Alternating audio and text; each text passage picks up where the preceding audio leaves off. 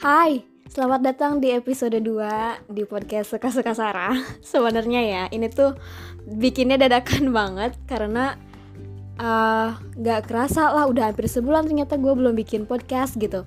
Jadi ya udahlah, biasanya yang dadakan kan lebih enak ya.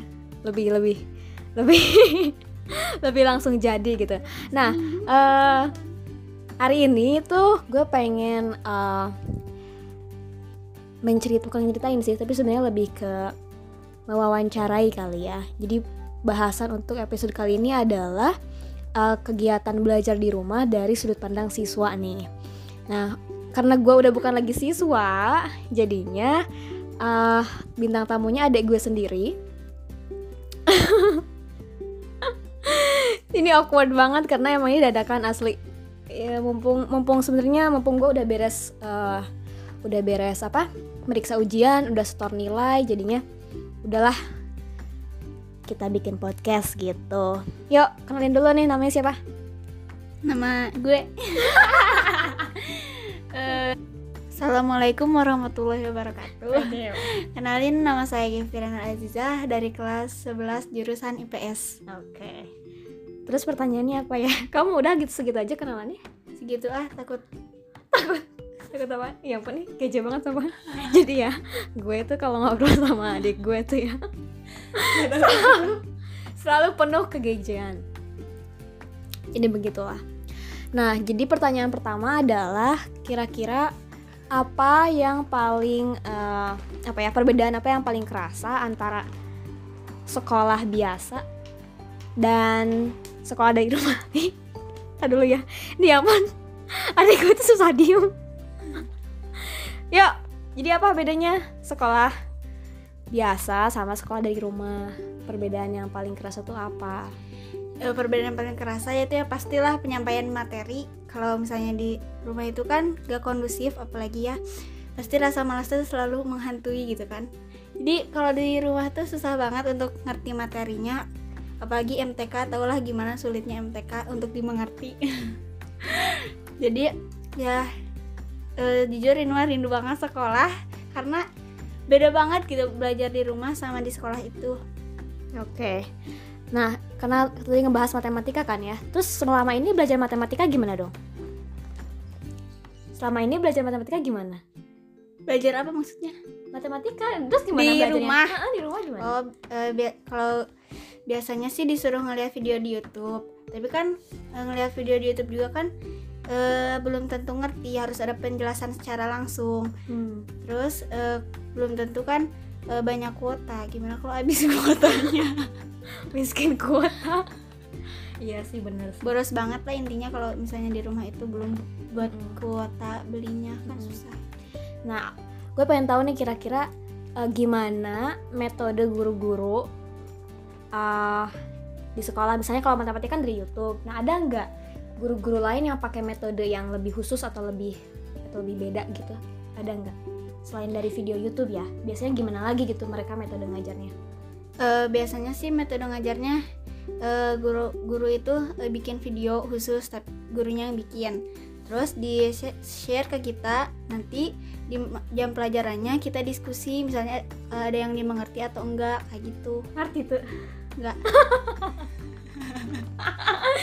sulit untuk dimengerti. Iya terus kalau misalnya nggak ngerti kan terus nanyanya gimana dong biar minta penjelasan sama gurunya? Minta penjelasannya lewat VN biasanya atau enggak calling calling calling VN tuh apa?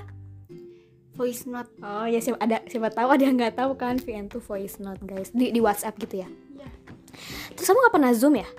Nggak pernah. Miskin kuota. Jadi jadi guys uh, adik gue ini selama uh, apa learning from home itu dia nggak pernah ada zoom sama sekali. Dan gue tanya kenapa? gitu kan. Terus gimana dong gue nggak makan gaji buta dong misalnya gitu ya kalau misalnya nggak ada zoom dan lain-lain. Ternyata namanya bukan sekolah elit lah ya nggak semua uh, siswa nggak semua guru juga mungkin uh, apa ya hmm, apa ya disebutnya nggak gaptek gitu ya. Terus yang kedua adalah kuota sebenarnya biasanya. Ya nggak sih gitu kan masalahnya yeah. ya? Terus kalau masalah ujiannya nih tadi kan masalah belajarnya. Terus kalau ujiannya gimana? Kalau ujiannya lewat aplikasi khusus kayak Google Forms nanti dia biasanya di waktu atau enggak lewat quizzes. Jadi kalau di quizzes mah kita tinggal pilih ABC-nya itu juga di waktu kalau misalnya nggak sesuai uh, waktunya nanti kita bakal ngelewatin pertanyaan itu. Kejawab Hmm, oke. Kalau sistem penilaian gimana? Tahu nggak? Biasanya lewat tugas. Oh iya tugas aja gitu. Tugas lebih apa sih maksudnya? Mendominasi nilai sehari-hari gitu. Dibanding dibandingkan ujian? Heeh. Oke. Terus itu kan tadi jadi itu bisa dibilang kerugiannya lah ya. Salah satunya adalah materi nggak nggak dimengerti secara maksimal. Ada nggak enaknya belajar dari rumah? nyantui Nyantuinya gimana? nyantuinya misalnya PR gitu bisa sih misalnya kalau misalnya gurunya nggak deadline mah ya bisa engke engke oh engke engke nepi ka poho tapi ya gimana ya enaknya gak enak sih sebenarnya sedikit banget enaknya enaknya itu kita bisa belajar sabari nyantuy sabari rebahan lah itu ngenah namanya bukan nama oke lanjut lah kita Maria Aduh ya ampun ya jadi maaf banget kalau misalnya banyak code switching antara Sunda bahasa ya. Emang kita sehari-hari kayak gitu di rumah. Apalagi ya pertanyaannya ya. Selama belajar dari rumah. Jadi materi paling kuota ya gitu. Jadi sebenarnya nih ya eh gue agak miris sih ngeliat siswa-siswa sekarang yang belajarnya di rumah gitu. Eh, bagaimanapun juga umur-umur segitu kan lagi butuh interaksi secara langsung ya. Terus e, butuh juga banyak kegiatan apalagi mungkin sekarang mereka udah nggak ada ekskul. Eh gimana kalau ekskul? Ada nggak? Masih ada nggak ekskul? Oh masih ada? Ada tapi eh, biasanya satu bulan satu kali tatap muka. Hmm, emang kamu ikut ekskul apa? Marching band agak kayak marching band so kebayang coba marching band mana mungkin bisa dari online kan ya kan nggak bisa sama sekali ya Tama pusing Oke. Oke. Selama eh sekolah dari rumah ini terus gimana dong komunikasi sama teman-teman? komunikasi mah ya lewat chat weh kalau misalnya mau tahu kesehariannya atau curhat juga bisa lewat chat sekarang mah gampang Oke, jadi le- ya segala segala interaksi pun sekarang ya terbatas ya jadinya lewat chatting atau enggak lewat Zoom gitu. Ah, ada pesan-pesan nggak buat siswa lain nih yang sedang sekolah dari rumah? Eh, Uh, anyway, jadi adik gue ini ya, dulu waktu SMP-nya dia tuh wak no, dia adalah ketua OSIS. Jadi dia lumayan lah ada ada apa ada pengalaman public speaking gitu dan so iya gitu ngasih ngasih apa? Ngasih wejangan istilahnya gitu. Yuk. Apa ini teh? Pesan-pesan pesan-pesannya ya walaupun kita eh, sekarang belajar di di rumah tapi harus tetap sering baca buku. Kan biasanya kalau aku aku mah dikasih LKS jadi kalau misalnya nggak ngerti terus baca-baca sampai nggak ngerti. Kalau misalnya ada yang nggak ngerti lebih baik ditanyain ke gurunya.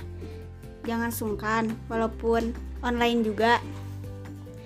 Terus eh, ya eh, walaupun di rumah banyak godaan kan pasti ya aku juga kayak gitu godaan inginnya tuh rebahan terus.